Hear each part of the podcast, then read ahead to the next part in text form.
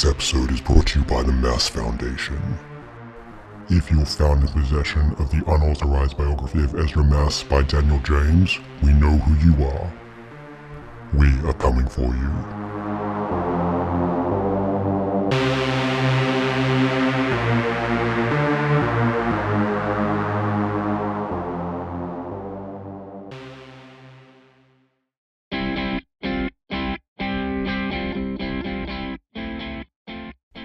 Welcome to Season 2, Episode 26 of Beyond the Zero. I'm your host Ben. Joining me today is Brad Kelly.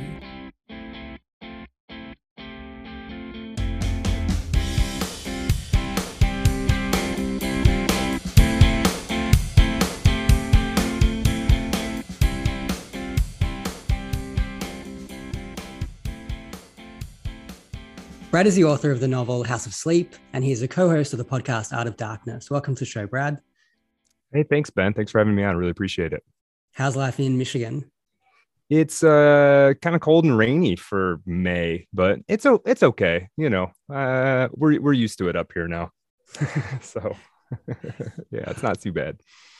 All right, let's start with Art of Darkness. It's a podcast Sure. host with Kevin Kautzman. It explores the dark and esoteric side of the creating of creating art, and I actually really love it. You featured Frank Herbert recently, Walt Disney, Virginia Woolf, Stanley Kubrick, among others.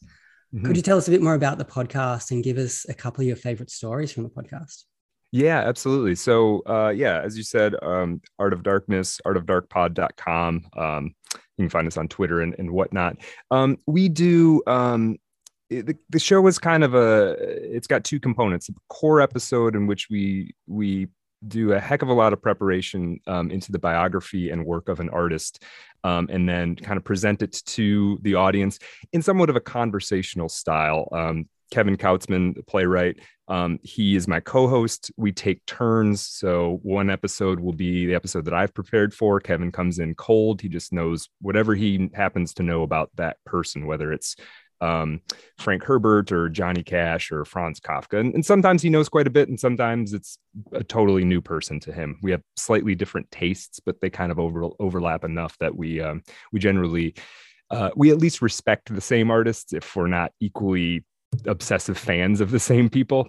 Um, and then and then we'll swap the next time. You know, Kevin will prepare an episode and he'll he'll present it to me. I'll come in cold. Some again, sometimes I'll know something about them Sometimes I, I won't know anything.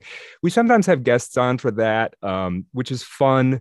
Um, they get to be involved in our like manic process, and uh, they've all been great. Um, and uh, uh, the other aspect of the show is we do dark room episodes which are a little bit looser but we will bring in somebody to talk about a subject we've already covered. Sometimes those are just friends of ours from the internet world that come on who have a special interest in that subject and other times they're people who really know quite a lot about them. We had um, for instance we had a, the uh, carl Rollyson, uh, legendary biographer who's wrote a two volume biography on william faulkner. He came on and, and talked to us about william faulkner. Um, we've had uh, the biographer or recent biographer of Pamela Colman Smith, the illustrator of the Rider Waite Smith Tarot deck. She came on and talked to us about Pamela Colman Smith, and we've got a number of other episodes like that that lined up.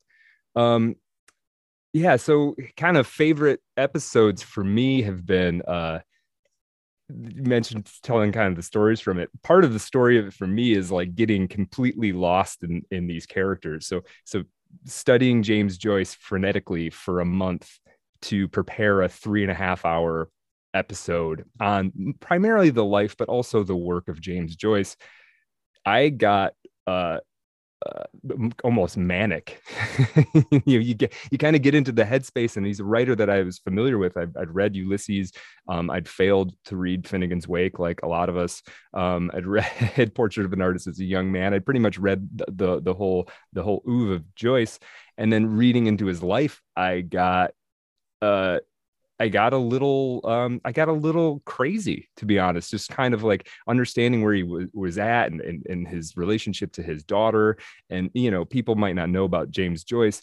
Um his daughter Nora was what we would probably we might now call a schizophrenic. She certainly was she certainly was a manic depressive or bipolar. Um and she was actually uh, under treatment of Carl Gustav Jung for a while and, Carl Jung met James Joyce, which to me is if this was my style, I would write like a play or a short story about those two people meeting. I think those are two fascinating early 20th century figures who kind of play off of each could play off of each other a little bit, but the personalities. Um, Joyce thought the psychoanalysts were ridiculous. Um, and yet he to me was one of the preeminent psychoanalysts of the 20th century in a way um, with his you know his his his stream of consciousness style and the, the approach he, he had to the human psyche and um, how he changed the, the our, our, ability to to write what the conscious experience is like. Um, it felt to me like he and jung are almost peers but they could not see eye to eye. Jung believed that joyce and his his um, his daughter, who was put into an asylum eventually and, and never came out, um, because she'd she'd gotten violent. She would run away. She was you know she wasn't able to function really in in in modern world. And in those times, you just kind of, unfortunately, particularly women, you kind of just put them away and threw away the key. That's sort of seemingly how it often worked. Um, Jung said that James and his daughter swam in the same river, but he was able to actually swim and she drowned. And that always that really res that really kind of shook me up to think that like Joyce was able to somehow able to somehow master these waters, metaphorically speaking, that would drive another person insane. And then you kind of start to wonder, like, well, how many other creative people are are well either drown or swim in those waters? Um, and we found i think through art of darkness we're finding a lot of them who uh, Anna Kavan, the great um, English writer of Ice and Machines in the Head and a number of other works, she drowned in them, you know, and, and she was a massive talent. Um, and some others managed to manage to kind of stay afloat throughout, you know, they managed to manage to uh, to get to the other side and, and live a, a long and fruitful, if not always happy life. So, so anyway, that's kind of what Art of Darkness is about. Um, yeah, we release at least two episodes a month. Um, three up to th- I think we just did a Robert Bolaño episode. It was about three and a half hours.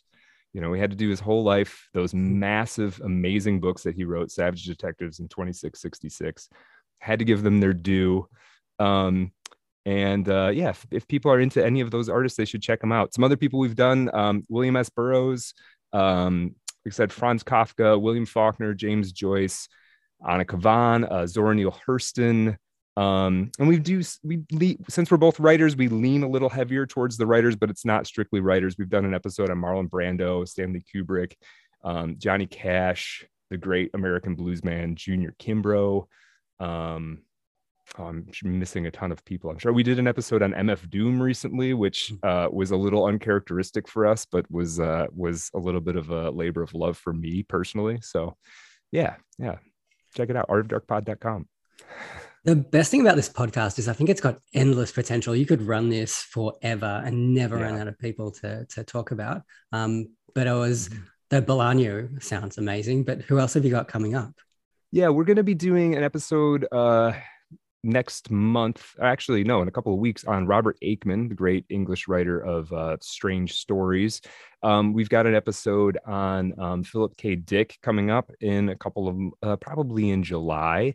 Um, we've also got an episode on Hieronymus Bosch, which oh, um, wow. is a little bit, we like to just mix things up. You know, as soon as it gets like predictable a little bit, we're going to do something a little odd. So Hieronymus Bosch will be interesting because almost nobody knows anything about his life. I mean, mm. you know, we're not doing original biographical work. We're digging into the, the existing stuff. So um, that's going to be, I'm not even sure that's going to be my responsibility. I'm not even sure how I'm going to handle it yet. it's probably going to be a lot of speculation. Um, but we'll talk about the work and we'll talk about the context he worked in and that sort of thing.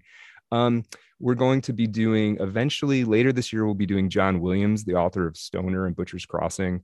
Um, we'll be doing, uh, oh, who else are we doing? We've got a number of them coming up. Um, we're going to do Norm Macdonald, the comedian Norm Macdonald in the fall. Both Kevin and I are huge fans of him. It was heartbreaking when when we lost Norm Macdonald. Um, and uh, yeah, I think that's kind of what's on the that's the sure the sure things. We're doing Aleister Crowley for Halloween. So with a, with a great um, with the great uh, medieval scholar uh, and uh, sort of esoteric nerd of the esoteric. I hope she wouldn't mind me saying that, uh, Stephanie Leahy. So that'll be that'll be a great episode, I think. Uh, that is that sounds like so much fun. Um, yeah.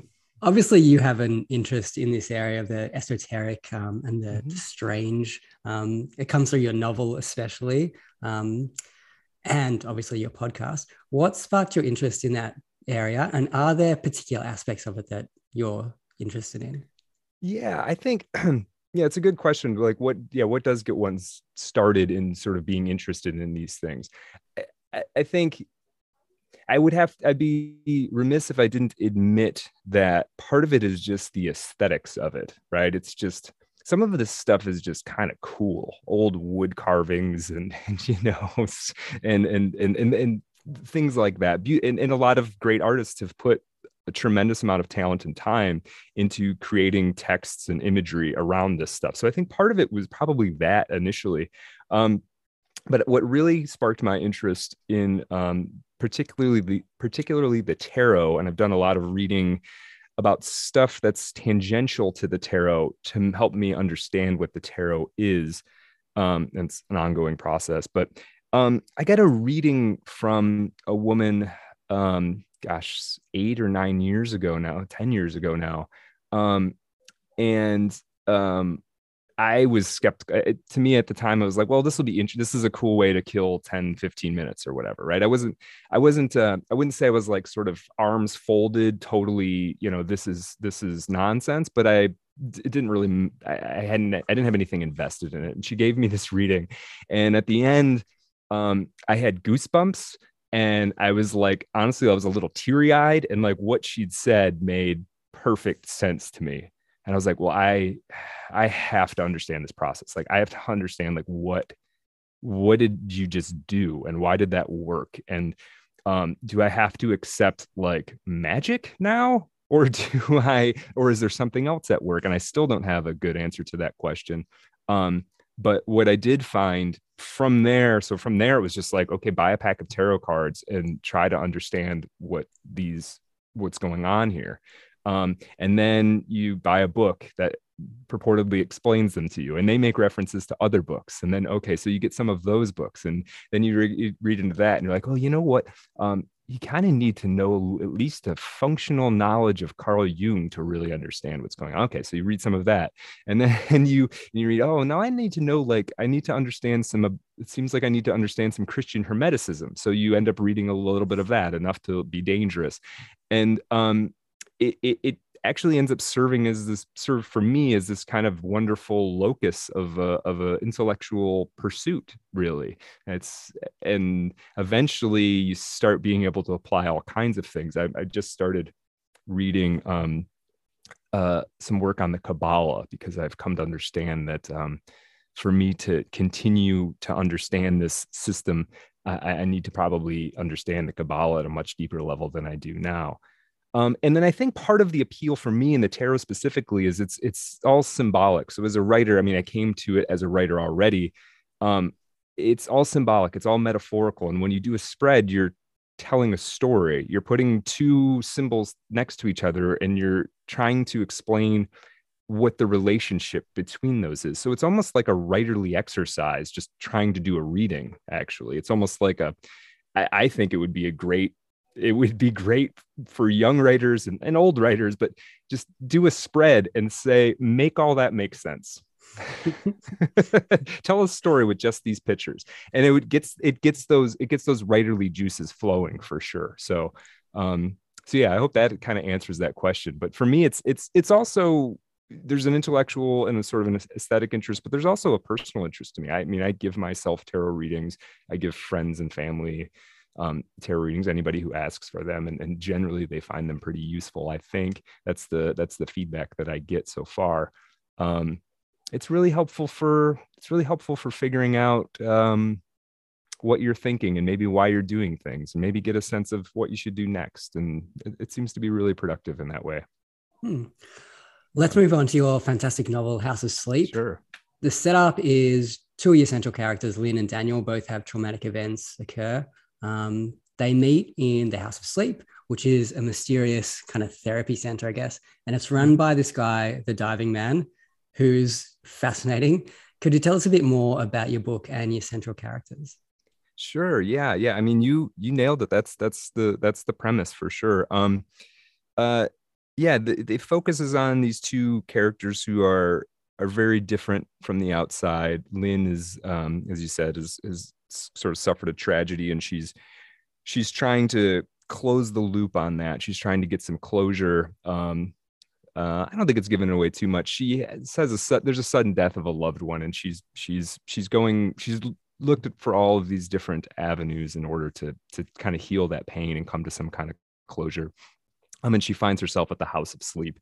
Um, not even really sure how she knows about it. It's it's she she's in a fugue state of of grief in a way, and um, she meets you know there's a 20 some other people there who are also undergoing this um, kind of cathartic therapeutic um, uh, perhaps cult like uh, scenario up on this plateau at the house of sleep and um, you know she's a she's a and she was an interesting character for me to write. This is the first i'd written short stories with that had a a female lead um, but there was I had never attempted anything book length of like that and was intimidated at first and then by the end felt completely natural with it to be honest. Um, i think there can be some uh, trepidation about trying to do that and i think you just like many things i think you just have to do it and just try to be honest about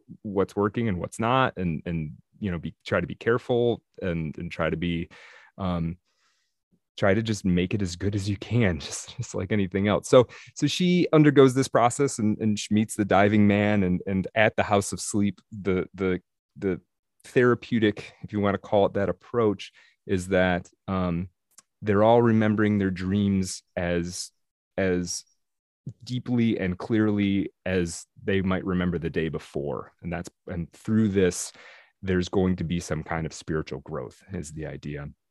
Another character that comes there is uh, this young man Daniel, who is uh, who's afflicted with a, a, disease of some kind, um, and he is a refugee from his father, who is some kind of religious nut who lives isolated on a farm and has kind of kept him isolated, has kept Daniel from isolated from the world. And so Daniel has finally escaped his father. The last straw has kind of happened, and he's sort of um, you know, barely made it to this house of sleep. He didn't even really know where he was going to go, where he was going. And so he also he also involves himself in this process. And the diving man is this uh, uh, charismatic guru figure who who is hosting all of these people, and he may have uh, he may have other intentions other than just healing what's wrong with you. Mm. Yeah. I don't want to give too much away, but the novel goes into dreams and mind control, psychedelics, nature reality, relationships. Um, like yeah. there's probably like you know some kind of CIA psyop somewhere in the background. Um, yeah, I what, think that's probably true. yeah. What was some of the influences uh, writing this book? Yeah, I mean that's that's it's tricky it's tricky understanding what other writers are influences sometimes because by the time you're done you've kind of pastiched so many influences together that it's difficult to distinguish them. Uh, things that are outside of other writers were um, my own participation in the new age community um, my, specifically in ayahuasca ceremonies um, which were all none of them had nefarious uh, nefarious characters in them but uh, but uh, or anybody with sinister intentions as far as i know but so some of it was from that just the um, the kinds of people that come to those things the the experience of of setting out on something like a pilgrimage to have an experience for it for a specific um, spiritual and or psychological goal um, so a lot of it came from that. Um, in terms of other pieces of fiction that might have appealed to me, I mean, I can only really say writers that I like. So um, stuff that I was reading a fair amount of then was, as always, was uh, Denis Johnson um, and Don DeLillo. I think I actually came up with the idea for House of Sleep while I was reading Underworld by Don DeLillo. Um, the two books, I don't know that they have that much in common, um, but there is, uh, I do find myself trying to imitate his perspective at times. So I would say that those were Denis Johnson, uh, particularly Already Dead. Um, and uh, and Underworld by Don DeLillo were probably at the time it began anyway were probably the two biggest influences. It's got this whole gothic element to it. It's got this mystery to it that you can't kind of work out on the way through, and it's got almost mm. not quite a horror element to it, but it did kind of remind me a little bit of things like Lovecraft or you know, yeah, or people like that. But um, it's such a great read, so I really do. Thank you. I really, pre- I really appreciate that, man. I really do. Yeah, that means yeah. a lot to me no, it's just a really it's a really enjoyable novel, and it uh, didn't go where I thought it would go. So well done. Yeah, all right, good. That's the goal. That's the objective, or part of the goal, right? Yeah, yeah. you don't want it. You don't want it to be get. You don't want the reader to get to the end to be like, oh, well, I saw that coming a mile away. I yeah. do want to ask you uh, about the ayahuasca ceremonies. How how sure. is that? Yeah. Um, it's in, it's incredible. It's um, it's I mean, I I've sat a number of times, um, and I would say, you know, it's not for everybody. So I don't go running out and doing it. it's not that easy to go running out and doing it, do it anyway. Um, but you know, if you have an interest in um, having a deeply meaningful experience that is also incredibly intense. I mean, it's one of the most intense things I think you can do um i mean full stop really um then it might be for you i mean it's it's changed eh, eh, the trick with it not the trick but the um the thing that is a challenge for it is it can really depending on what your preconceived notions are about yourself and about reality to be honest it can be jarring. Um i mean you i i personally had experiences in there that that can't really be that i have to think of as being uh, psychic experiences or interactions with supernatural entities. Now i'm not saying that's what they were but from my experience that's absolutely what they were. And so you kind of have to walk away from it saying well all right what does my perception of reality allow for now?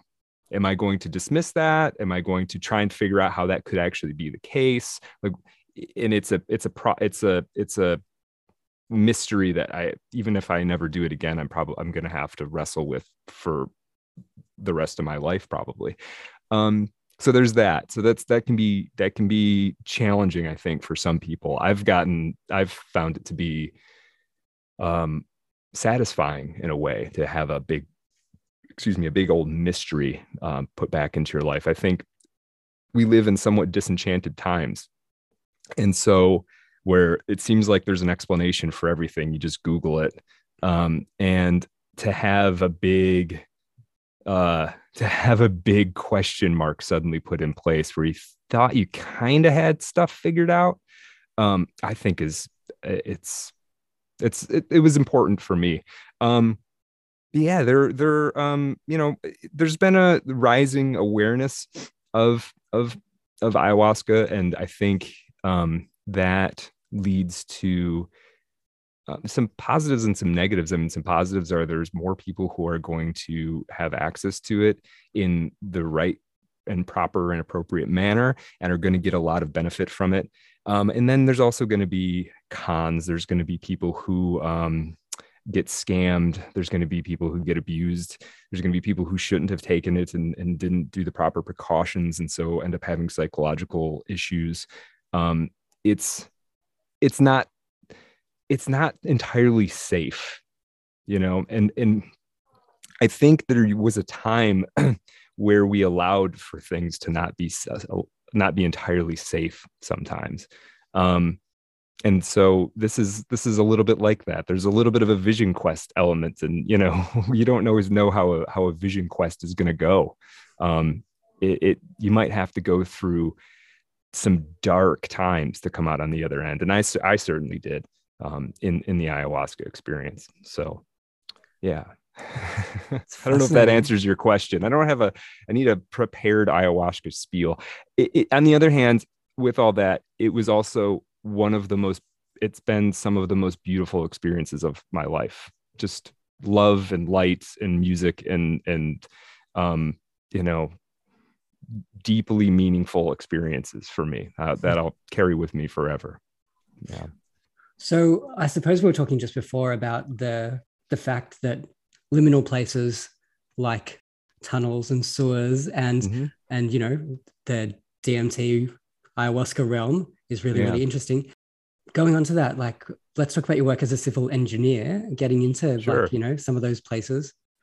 Yeah, yeah. So um, yeah, we were talking a little bit before. I am uh my day job has been for a long time, other than diversions for to get my MFA and things like that has been a civil engineer. And in the last few years, that's meant working on sewers, and that has meant often going into sewers, um, which you know at first it seemed like, hey, that's just that's a job, and they'll you know they'll I paid reasonably well for it and we took all necessary precautions but you know ultimately was going down into 100 120 year old sewers to to check them out places that you know it's right under our feet and you know a handful of people uh, have ever been even been down there. Um, and it's it's uh, sometimes cramped spaces. It's wet. It's dark.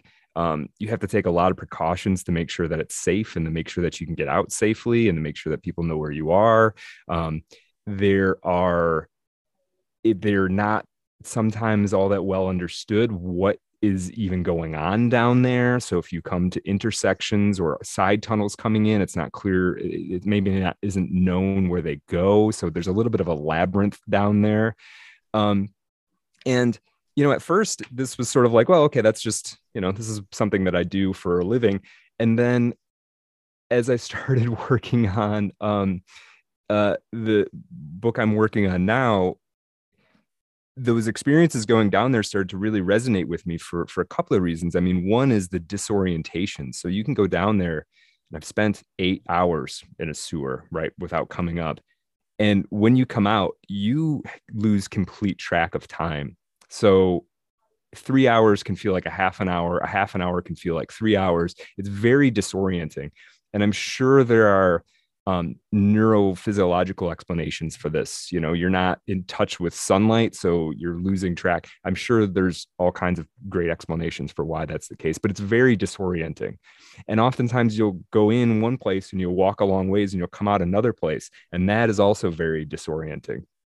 And so, um, then I got very interested in just like what is the what is the underground meant over time. And so I've been reading a lot lately about like um, various religions that have taken underground seriously, like the, the Mithras cults that were sort of in competition for early Christianity, where they would build these temple these these temples underground and had some sort of ritual ceremony, and it had to be underground. They were all underground, um, and just the notion that okay, we do that. They people did that, but we also we we bury our be- our dead in the ground, and we put our sewage in the ground, and we bury our nuclear waste in the ground and cave art has always been significant and, and you know back in pr- very much pre-modern times prehistoric paleolithic times people were making extensive journeys underground to create art in these pro- probably spaces they considered sacred for some reason.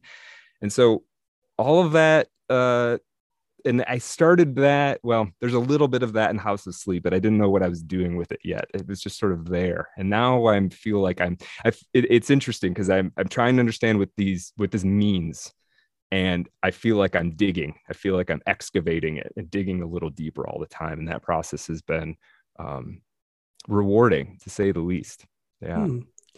Can you finally answer the question? Are there giant albino alligators living in the sewers? not the not where I am. No, no, there aren't. Um, yeah, there's a lot of unsettling things down there, though. I will say that. Did you find any mole people? Didn't find any mole people. No, the hmm. strangest thing I ever saw. Oh, it's it's it's kind of the strange. I saw, I saw a lot of strange stuff down there. The strangest thing I ever saw though was two rats one sitting on top of the other and they just stared at us and mm. like watched us as we went by, but they were both moving their head at the same time. It's very unsettling, as you could imagine. Wow. And they were just sitting like I, I don't know why the one was sitting on top of the other one. It, it, I still it still gives me the heebie-jeebies. Maybe they were Siamese yeah. twin rats. They, they could have been. Yeah, I mean, it's very possible they could have been. I wasn't going to get that close to investigate. So, yeah, who knows what. so you mentioned it briefly. Uh, what you're working mm-hmm. on at the moment. Do you want to tell us mm-hmm. a little bit more about your new novel? Yeah, sure. It's it's about um, it's about a crew of guys who work in sewers, um, and they uncover it's probably more speculative even than house of sleep. They uncover a um, they get lost let's put, put it this way they get lost down there.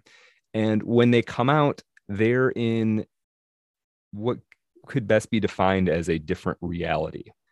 Um, and the rest of the book is them trying to get home going back in trying to come out, trying to find different ways out, trying to survive down there. Um, and it's a little bit of an adventure story in that way, um, but um, but very much in the form of of hopefully a psychological thriller to an extent, um, with you know with literary touches for sure. I think um, I think anybody who read who reads House of Sleep and enjoys it, I think will enjoy it. I think I'm doing some of the same stuff from a kind of a psychological and and, and um, perspective standpoint. Um, and so these these guys are within the sewer trying to figure out this space and what it is and what's going on and how to escape it, how to live through it.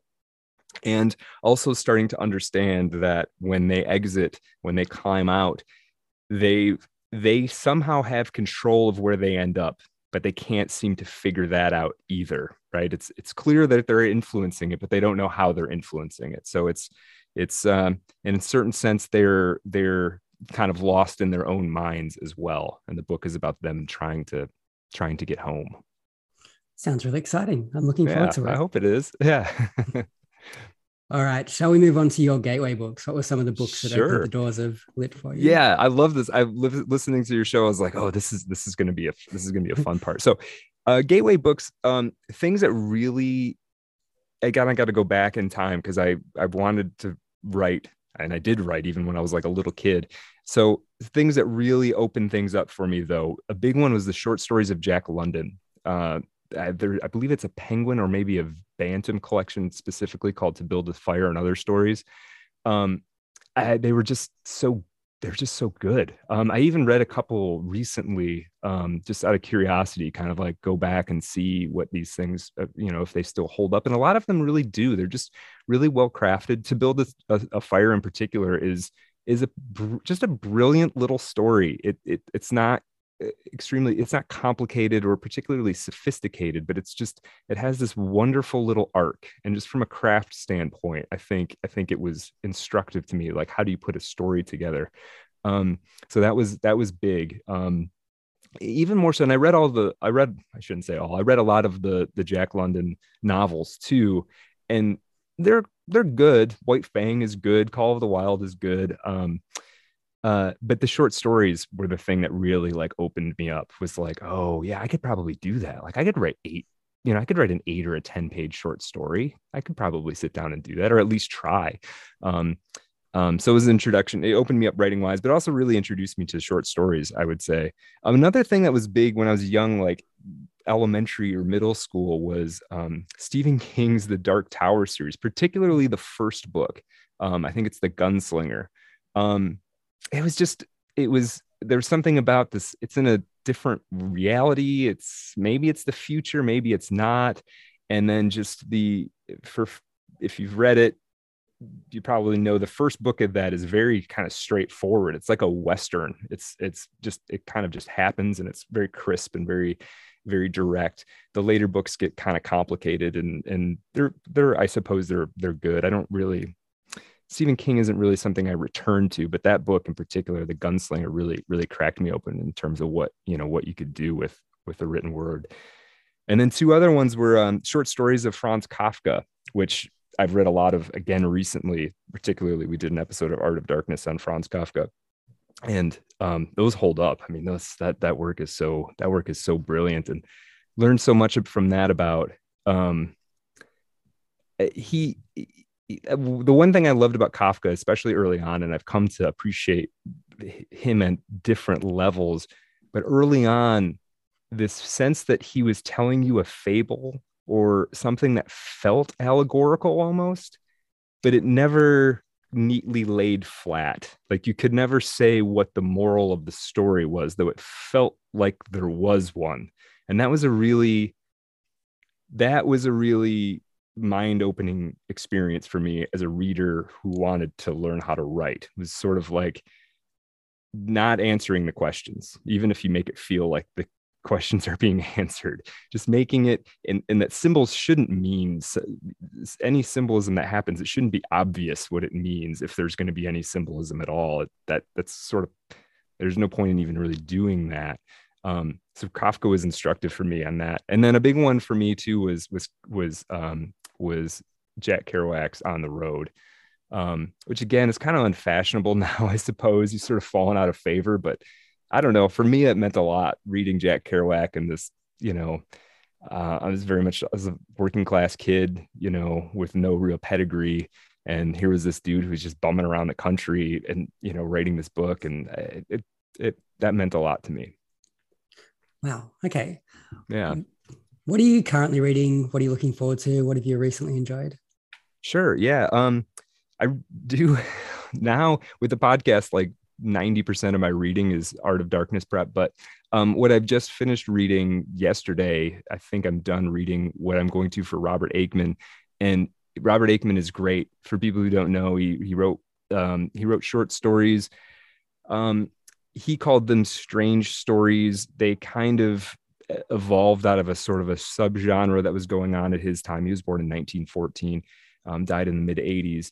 Um, they evolved out of what were called ghost stories, which would be, you know, short stories usually about ghosts or something supernatural, very much like ghosts, um, and would be published in pulp magazines and things like that. And Robert Aickman kind of took that form and um, elevated it. Um, they're they're not ghost stories, and a lot of times it's very unclear what exactly just happened. You know, was this in the in the mind of the character or did this actually happen? And and they're very well crafted. He was a very he's a very particular very genteel um uh block by block. Like if you think of writing as carpentry this was these are like very well dovetailed pieces of cabinets or something right they're very very well constructed and so those have been really interesting um um i'm reading um I just started reading The Three Stigmata of Palmer Eldritch for, again, for Art of Darkness. Uh, it's a book by Philip K. Dick,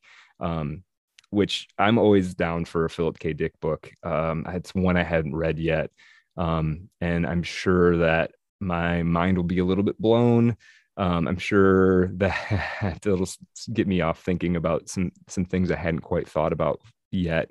Um, he's one of those speculative fiction writers of his generation um, that really, really still holds up. He's not he's not alone in that, but but some of that stuff still feels really fresh. Um, and so I'm hoping I'm hoping that's one of the one of the good ones. Um, I'm uh, excited about um, my. I try to read like at least one big door stopper every year. Um, and that this year is going to be uh, Murnane's A Season on Earth. I'm really looking forward to it. I don't know anything about it, to be honest. I just know that I love the Plains, and uh, why not read this this big massive book? So, do you have you read have you read that A Season on Earth? No, I haven't read it yet. No? So okay. I will get to it at some point. Yeah, I've heard. I've heard. I, I, sometimes I I don't know how you are, but like if it's an author that I I I know already and the book specifically has come recommended, I won't look into it at all. Like mm. I won't read the blurb, I won't read the Wikipedia page. I will just open it. Yeah. I, that's kind of the best reading experience to me. Yeah, it's um, great to dive into something like that. Yeah, yeah. So I'm hoping that's good. And then of course I'm looking forward to the the Cormac McCarthy books that are coming out me too. this year. Yeah.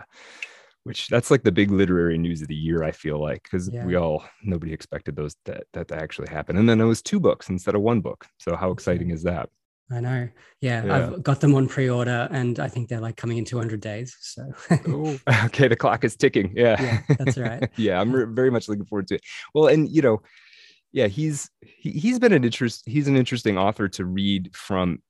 He's one of the few authors where I've, I think I've read basically everything they've written, and and he's one that's very interesting to go back to the beginning and watch this evolution. You know, um, the, last the last couple books are surprisingly written in this very spare style. Um, it's still McCarthy, but like you go back to compare that to Outer Dark or Suttree or something, and it's like, what is he? It makes me very curious about what was the creative evolution that he got that that got him to that. It's like it's fa- it's fascinating. I, I recommend read, trying to read them like in chronological order for some for somebody who hasn't maybe read Cormac McCarthy yet. Hmm. Well, speaking of Cormac McCarthy, which living authors have carte blanche with you? Oh yeah, Cormac McCarthy does.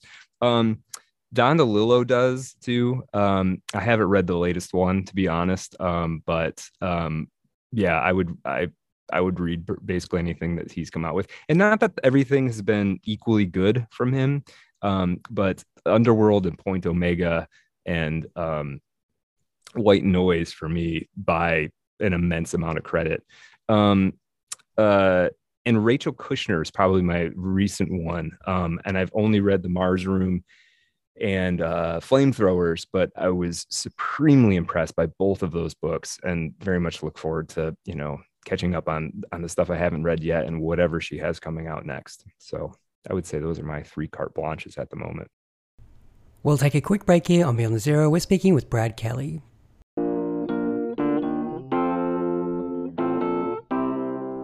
This episode is sponsored by the WHO. Are you sick of coronavirus? Want to try monkeypox instead? Available now everywhere. Use promo code WHO for 10% off your next pandemic.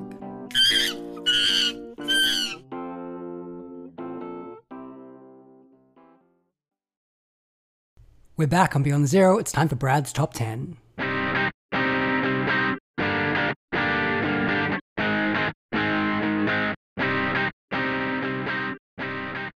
this is in no particular order and um, i think other guests of yours have said the same thing where it's like well this they could change if you ask me tomorrow but um, yeah i would say so uh, top 10 um, one is tree of smoke by Denis Johnson um, that book is that book is just amazing it's the when i try to explain to people sometimes like about creating meaning by putting two things next to each other and the meaning sort of being in between them, sort of suspended by them.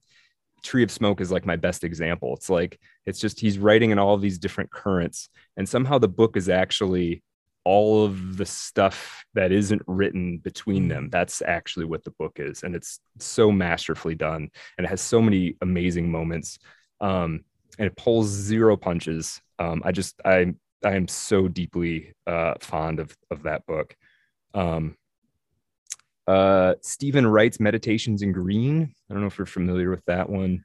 Um, That's one. There's two that I haven't read of his, and that's one. Okay. Of them. So I haven't Okay. read that, and I haven't read the UFO one. Yeah, the UFO one is uh, it's got the great Stephen Wright sentences, but it's probably not. Meditations in Green, I is in my opinion the best of his of his work. Um, it's just so, it's you know, it's so psychedelic. It's such a it's a war novel, but it's so it's such a strange war novel. It's it's um and I love Stephen Wright sentences and Stephen Wright paragraphs. I mean, I could have said any of his books really, but but Meditations in Green is the one that, has always kind of lived with me. Um and you know, I had um my father was a Vietnam War veteran, so I've tried to read like the big Vietnam books to, you know, I guess that's the way as a writer and a reader, you might try to understand something like that as you read the fiction. Um, and that one is stood out to me as, as well, Tree of Smoke, I guess. I guess I just said two in a row. Hmm. so, um, but yeah, Meditations in Green is great. Um, uh, Labyrinths by Borges. Um, those Borges and Borges and Cormac McCarthy are probably two writers that I feel the most influenced by, but um, I try the hardest not to sound like or imitate. It's like because if you can't, only Cormac McCarthy can write like Cormac McCarthy, and only Borges can write a Borges story. So if you try to do either of those two things, it's it's like too obvious or too um uh, it's gonna it's not gonna come off right you're not gonna be able to pull you're not the real deal you know only you know it's only called champagne if it's grown in the champagne valley or whatever right? So um but but borges's labyrinth and any of his work is is just phenomenal. I i can't i almost can't understand the creativity that that guy had. Um and then that this that that that that style that at times is like you're just reading an, a, an exquisitely written encyclopedia or something and it has a real appeal to me and he does that he does that like nobody else um under the volcano by malcolm lowry um i don't even really know what to say about that book uh that book has moments that i probably have influenced me as a writer as much as anybody um it's just such a it's just such a monstrous swampy, strange, beautiful book um, that you know when it wants to can just break your heart. Um, and yeah, that's probably one I'll read. I probably I've read it a couple times. I probably need to read Under the Volcano again. There's just so many great moments in it. Um, what is that? Three, four. That's four. um, what else? Um, Peregrine, The Peregrine or Peregrine by J.A. Baker. I don't know if you're familiar with that book. No. It's not a it's not a it's not a novel. Um, it's J.A. Baker. I think he only wrote one book and he had some other nature writing. And it's it's the premise of it sounds unbelievably dry, but it's this guy in the English countryside who um, is basically bird watching for peregrine falcons. Um, but the writing is just it's unbelievably good and he, J.A. Baker, I think the consensus is that he was going through some kind of illness, possibly terminal, while he was writing it. And he never really says that, but it's kind of there. It's all about mortality and um, and perspective and and you know he does these beautiful passages about occupying the perspective of a falcon um, and walking around in this sort of bleak countryside and it's just a gorgeous gorgeous book um, I can't say enough good things about about Peregrine by J. A. Baker. Um,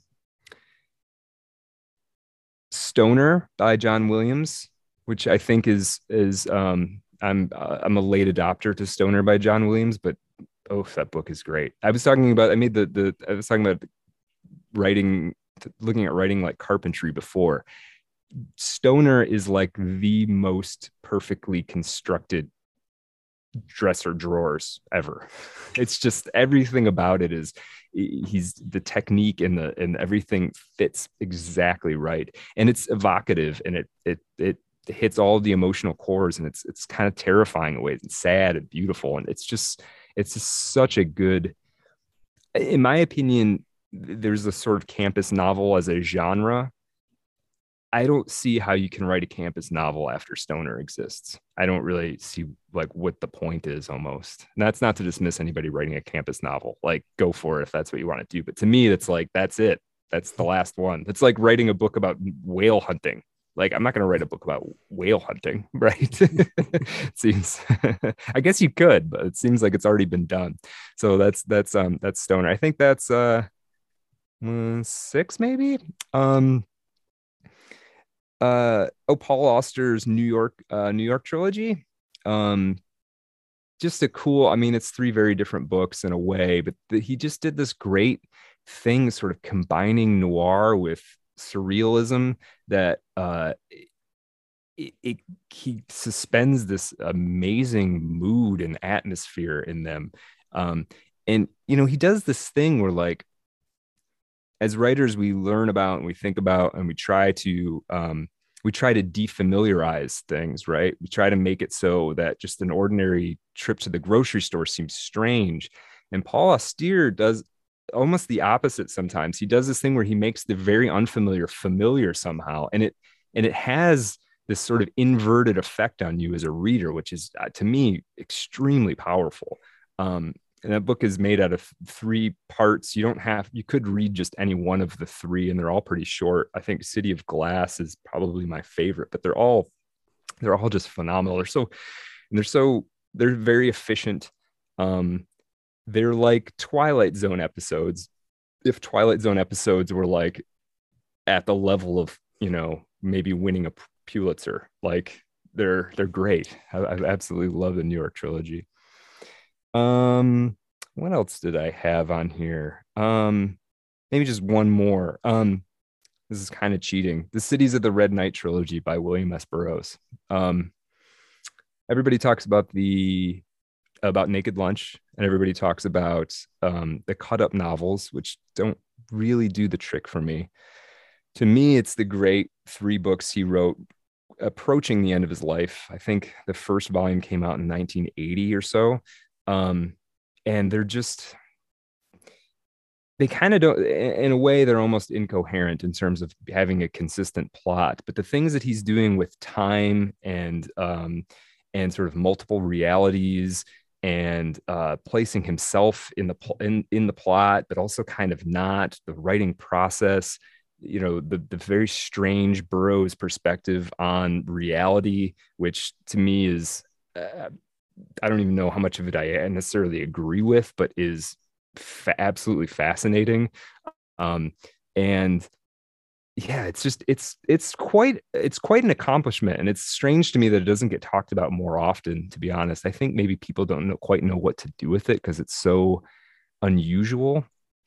Um, and again, it's three books, but you could probably read any of them by themselves. I suppose it makes more sense to read it straight through. But um, the third volume is the shortest and the best. Um, it's called The Western Lands. It's a that's a great book, very strange, and it has these great like it wanders around and it will do it, it will do things where you're not sure what exactly is happening because he's bringing mythological figures like from Egyptian mythology into like sort of current day but then he has like these a couple passages that are like these almost like these indiana jones adventure stories a little bit and then kind of wanders off into to you know the main character being a writer who's who's you know having visions from the past that he didn't live and it's it's it's very very interesting. So I, that's that's another book i could set of books i could probably read over and over again Wow. Yeah. I think yeah. You've, you've, got me a shopping list. I think I'm going to buy okay. those. Okay. Yeah. Okay. Great. good. Very good. Yeah. Okay. Well, we should probably wrap it up. But before okay. we go, do you want to tell us where we can get House of Sleep and where we can listen to your fantastic podcast, Art of Darkness? Yeah, sure. Um, uh, you can find me. Uh, my website is Brad Kelly esque. Uh, that's K E B R A D K E L L Y E S que.com. Um, you can find find my book House of Sleep there. Um, and in other writings, I'm, I'm doing uh, writing a card by card series on the tarot, which isn't uh, necessarily explaining the deck, but something like refracting them. Um, I think they're I think they're I like doing them, so hopefully that means they're they're somewhat good and enjoyable to read. And I also have short stories and things there. Um, Art of Darkness, um, you can find artofdarkpod.com. Uh, we're also, I'm also very active. I run the Twitter for Art of Dark. Um, that's Twitter slash Art of Dark Pod. Um, and yeah, find us on, uh, subscribe to us, find us on YouTube, wherever. We're, we're, we're pretty easy to find. So, yeah, I highly recommend both your book and your podcast. Both, Thanks, man. I really uh, appreciate that. Yeah, they're just fascinating. Um, yeah, I've just really enjoyed listening to your podcast, especially. And the book's great. And um, yeah, everyone go out and buy it. Thanks so much for joining me. Cool. Yeah. Thank you.